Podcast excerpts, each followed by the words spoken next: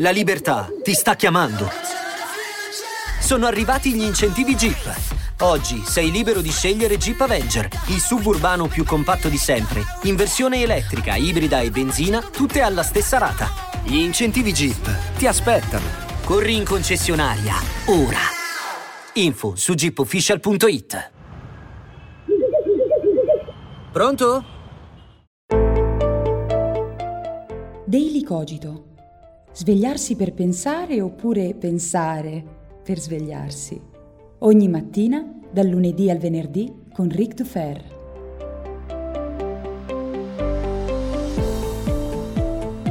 E buongiorno e bentornati a tutti come ogni mattina qui su Daily Cogito. Come state? Prima di cominciare la puntata di oggi lasciate che vi racconti un aneddoto divertente. Sono così fuso che mi sono reso conto di non aver annunciato qui su Daily Cogito il raggiungimento di un traguardo importantissimo per Daily Cogito. L'ho scritto su Facebook, su YouTube, su WhatsApp, su Telegram, dappertutto, ma non l'ho mai annunciato qui su Daily Cogito, quindi lo facciamo oggi, a inizio aprile, dopo poco più di sei mesi di attività, Daily Cogito ha raggiunto un milione di ascolti. Un milione! È un numero travolgente, incredibile. Un milione fra ascolti on demand e download. Un milione. Cioè fa proprio bene pronunciare questo un milione. Quindi grazie davvero a tutti quanti. Eh, mi fate capire ogni giorno quanto sia importante questo progetto e quindi grazie per l'affetto, per le condivisioni, per l'energia e sappiate che siamo soltanto allo 0,5% di quella missione che ci siamo posti con Daily Cogito, ovvero sconfiggere la zombificazione e ce la faremo, ve lo prometto. Ma adesso veniamo a noi. Oggi faccio un podcast di quelli che potrebbero sembrare da bastian contrario, ma lo sapete, a me non piace fare il bastian contrario così, perché va bene. In realtà quello che faremo sarà una critica ponderata a un libro molto amato, un libro amato tanto dai neofiti della filosofia quanto dagli esperti che lo promuovono e lo propongono anche come prima lettura filosofica. Sto parlando de Il mondo di Sofia di John Stein Gardner. Ora questo è un libro amatissimo e vorrei partire dicendo una cosa fondamentale. Non è affatto un brutto libro, anzi è un bel libro. Non è un cattivo maestro solo che ha un problema, si regge su alcune grosse illusioni. Peraltro colgo l'occasione di parlare di questo libro perché proprio in questi giorni, grazie all'intercessione di Longanesi, sto leggendo il nuovo libro di Gardner che è semplicemente perfetto. È un romanzo e sicuramente lo recensirò o qui in un daily cogito oppure in un video su YouTube, quindi nei prossimi giorni avrete notizie a riguardo. Ma non parliamo di questo, parliamo del del famosissimo Il mondo di Sofia. Ora, mi è nata la voglia di parlarne non solo perché mi ponete in continuazione quella domanda lì, cosa ne pensi del mondo di Sofia? Perché tantissime persone hanno letto solo quello, inerente alla filosofia e poco altro, perché è uno di quei libri che si incontrano, che vengono consigliati e che moltissime persone che non hanno mai letto Kant, Hegel, Aristotele leggono eh, perché? Perché è un'introduzione alla storia della filosofia. È nato anche però dal fatto che sulla mia chat dei mecenati di WhatsApp eh, un mio caro mecenate mi ha chiesto un consiglio, mi ha detto guarda mio figlio tredicenne eh, è molto sveglio, si fa delle domande particolari e filosofiche come cosa devo fare per provare di esistere, che è una domanda che a 13 anni insomma tutti quanti ci poniamo più o meno consapevolmente, e ho visto che alcuni consigliavano appunto il mondo di Sofia. Ora a me questo crea un po' di problemi. Come sapete io spesso ho detto che il primo incontro con la filosofia dovrebbe, dovrebbe, dovrebbe, cerco di essere morbido, dovrebbe essere in qualche modo traumatico. Cioè la filosofia e la domanda sulla filosofia nasce quando mi rendo conto della totale ignoranza che nutro nei confronti di me stesso. In questo senso, ogni pensiero filosofico con cui entriamo in contatto è il pensiero di qualcuno, sia esso Hegel, Nietzsche, Heidegger, Platone o Sant'Agostino, qualcuno che rendendosi conto di quel conflitto, di quell'ignoranza, usava la filosofia per colmare la sua propria ignoranza e non per insegnare agli altri le vie giuste, le strade da percorrere, i sentieri corretti, eccetera, eccetera, eccetera. Quindi Qual è il problema che io riscontro con quel bel libro? Perché, ripeto, è un bel libro e se siete amanti di Gardner non venite a dirmi ah ecco Later che vuole. No, non è niente di tutto questo, è un bel libro. Ma qual è il problema che riscontro? Soprattutto quando si cerca di eh, introdurre magari un tredicenne o un quindicenne alla filosofia e gli si consiglia il mondo di Sofia. Questo è un libro che rappresenta una sorta di safe way divulgativa, cioè un percorso asettico, privo di pericoli e in qualche modo abbastanza neutrale nei confronti della, della filosofia, della domanda filosofica. Poniamo alcuni punti per specificare quello che intendo. In primo luogo è un libro che non ti parla della filosofia, ti parla della storia della filosofia. Gardner fa una cosa che mm, in moltissimi autori hanno fatto in passato, ovvero crea una cornice narrativa allo scopo di esplicitare ed esporre i modi con cui i pensatori del passato hanno affrontato delle questioni e dei problemi. Ma il modo con cui viene esposto è letteralmente storia della filosofia, cioè nei capitoli ci sono questi personaggi che entrano in contatto con i pensieri dei filosofi del passato. Secondo punto, c'è molto più insegnamento che dilemma. L'esempio perfetto è il capitolo in cui Gardner parla di Marx e cercando di parlare di Marx introduce il comunismo attraverso un conflitto, un incontro conflittuale fra Marx e Ebenezer Scrooge. Ora, io io qui eh, non posso che fare la, la, battuta ironica. Non ha avuto il coraggio di fare incontrare a Marx Lysander Spooner, Ayn Rand, oppure, eh, oppure anche soltanto Stirner. Non ha messo in confronto Marx con una posizione filosofica seria e contraria. A Marx, no, ha scelto una macchietta. E il capitolo sul, eh, sulla questione del rapporto fra capitalismo e comunismo è un capitolo che è caricaturale. E quello che traspare da quel capitolo, eh, per quanto possiamo, non sto dicendo che sia sbagliato, non, non è niente di tutto questo, però nasce una caricatura che di fatto mostra al lettore l'indirizzo giusto, cioè lì c'è veramente il cattivo Scrooge e il buono Marx. E ovviamente le cose non stanno affatto così, cioè è abbastanza aberrante che un capitolo così importante, che dovrebbe anche avvicinare una persona ad alcuni dilemmi del contemporaneo, venga risolto in un modo così semplicistico. Penso che su questo possiamo essere d'accordo anche se siete dei marxisti.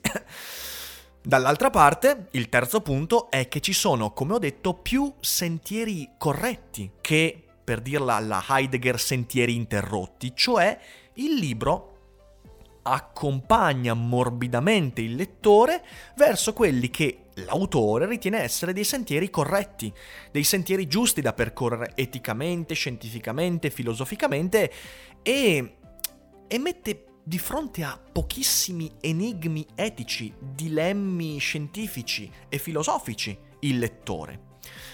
È per, è per questo che è una safe way, cioè una strada sicura.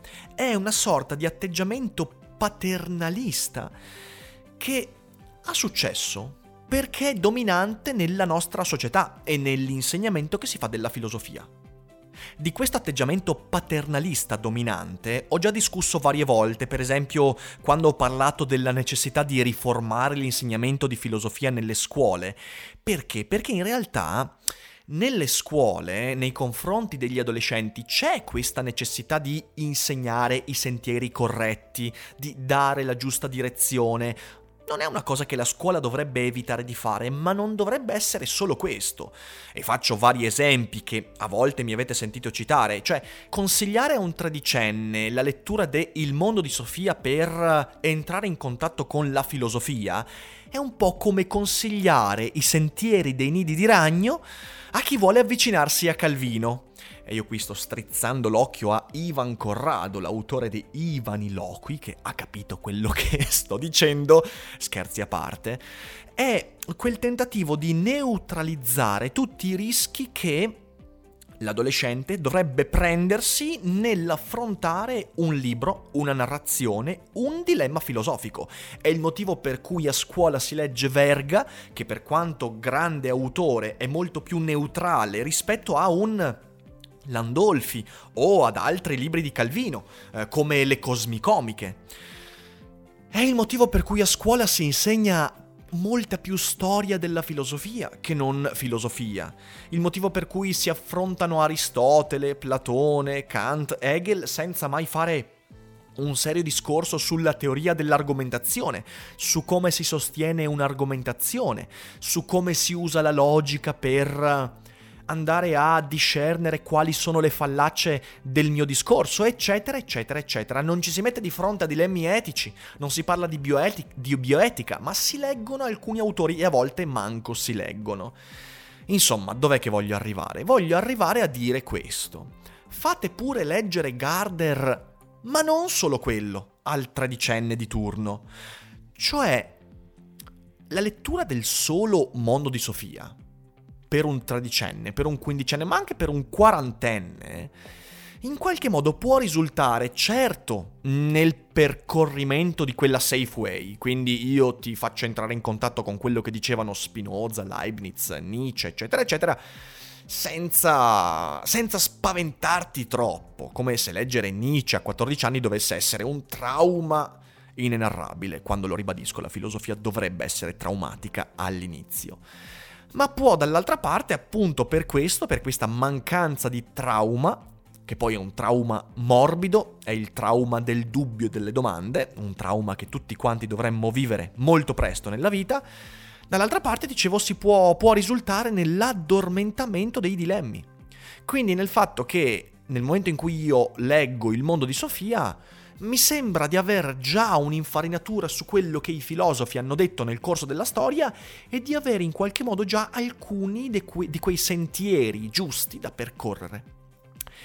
Se avete un tredicenne, un quindicenne che comincia a porsi delle domande, e fa bene perché quella è l'età in cui si comincia a porsi delle domande particolari, secondo me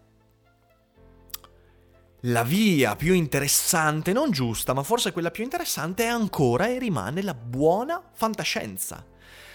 Dick con uh, ma gli androidi sognano pecore elettriche, per esempio, un tredicenne che si pone il problema di ma io esisto? E come faccio a provare di esistere? Beh, dovrebbe leggersi appunto il libro da cui poi hanno tratto Blade Runner, oppure tutto il ciclo dei robot di Asimov un ciclo che porta con sé, nonostante sia una letteratura ricercata, porta con sé tutte le domande fondamentali che un tredicenne si pone in quell'età. Oppure Vonnegut, che riesce anche a divertire, a far ridere tantissimo. O ancora, i romanzi di Ray Bradbury, da Cronache Marziane a Fahrenheit, ai racconti, eccetera, eccetera, eccetera. Sono divertenti e sono sfidanti sono una sfida e la sfida è perfetta per un tredicenne che abbia messo in moto i neuroni ponendosi certe domande.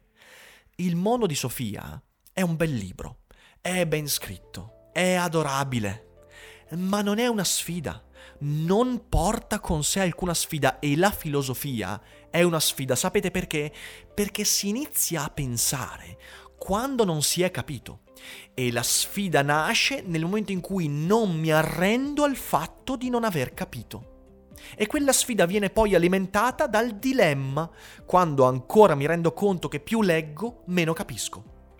Quella lì è la sfida fondamentale. E un adolescente deve avere nutrimento da quella sfida.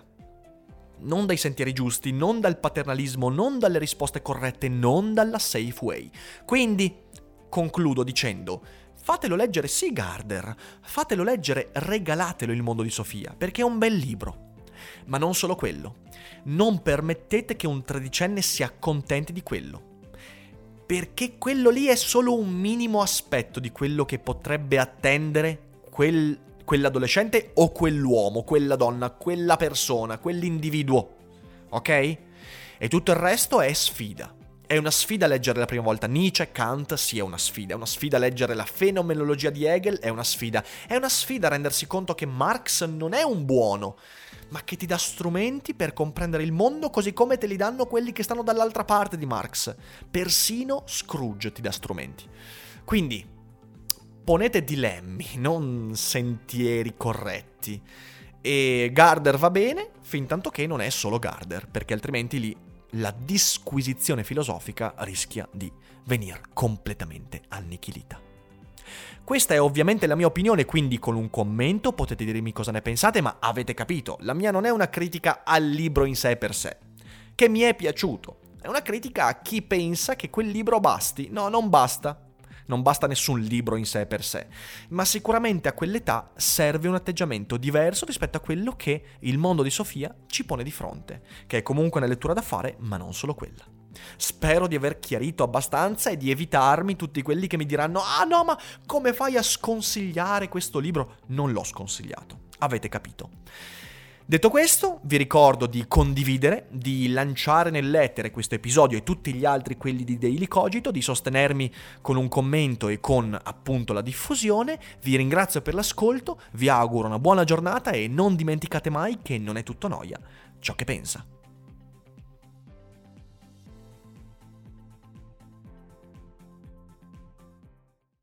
Oggi Voice ti consiglia Ciao, se stai cercando un podcast diverso dove trovare percorsi per la meditazione e il rilassamento, parole, pensieri per il tuo benessere, questo messaggio è per te. Il nostro podcast si chiama Meditazione guidata e rilassamento. Ci trovi su tutte le piattaforme di podcast. Ti aspettiamo.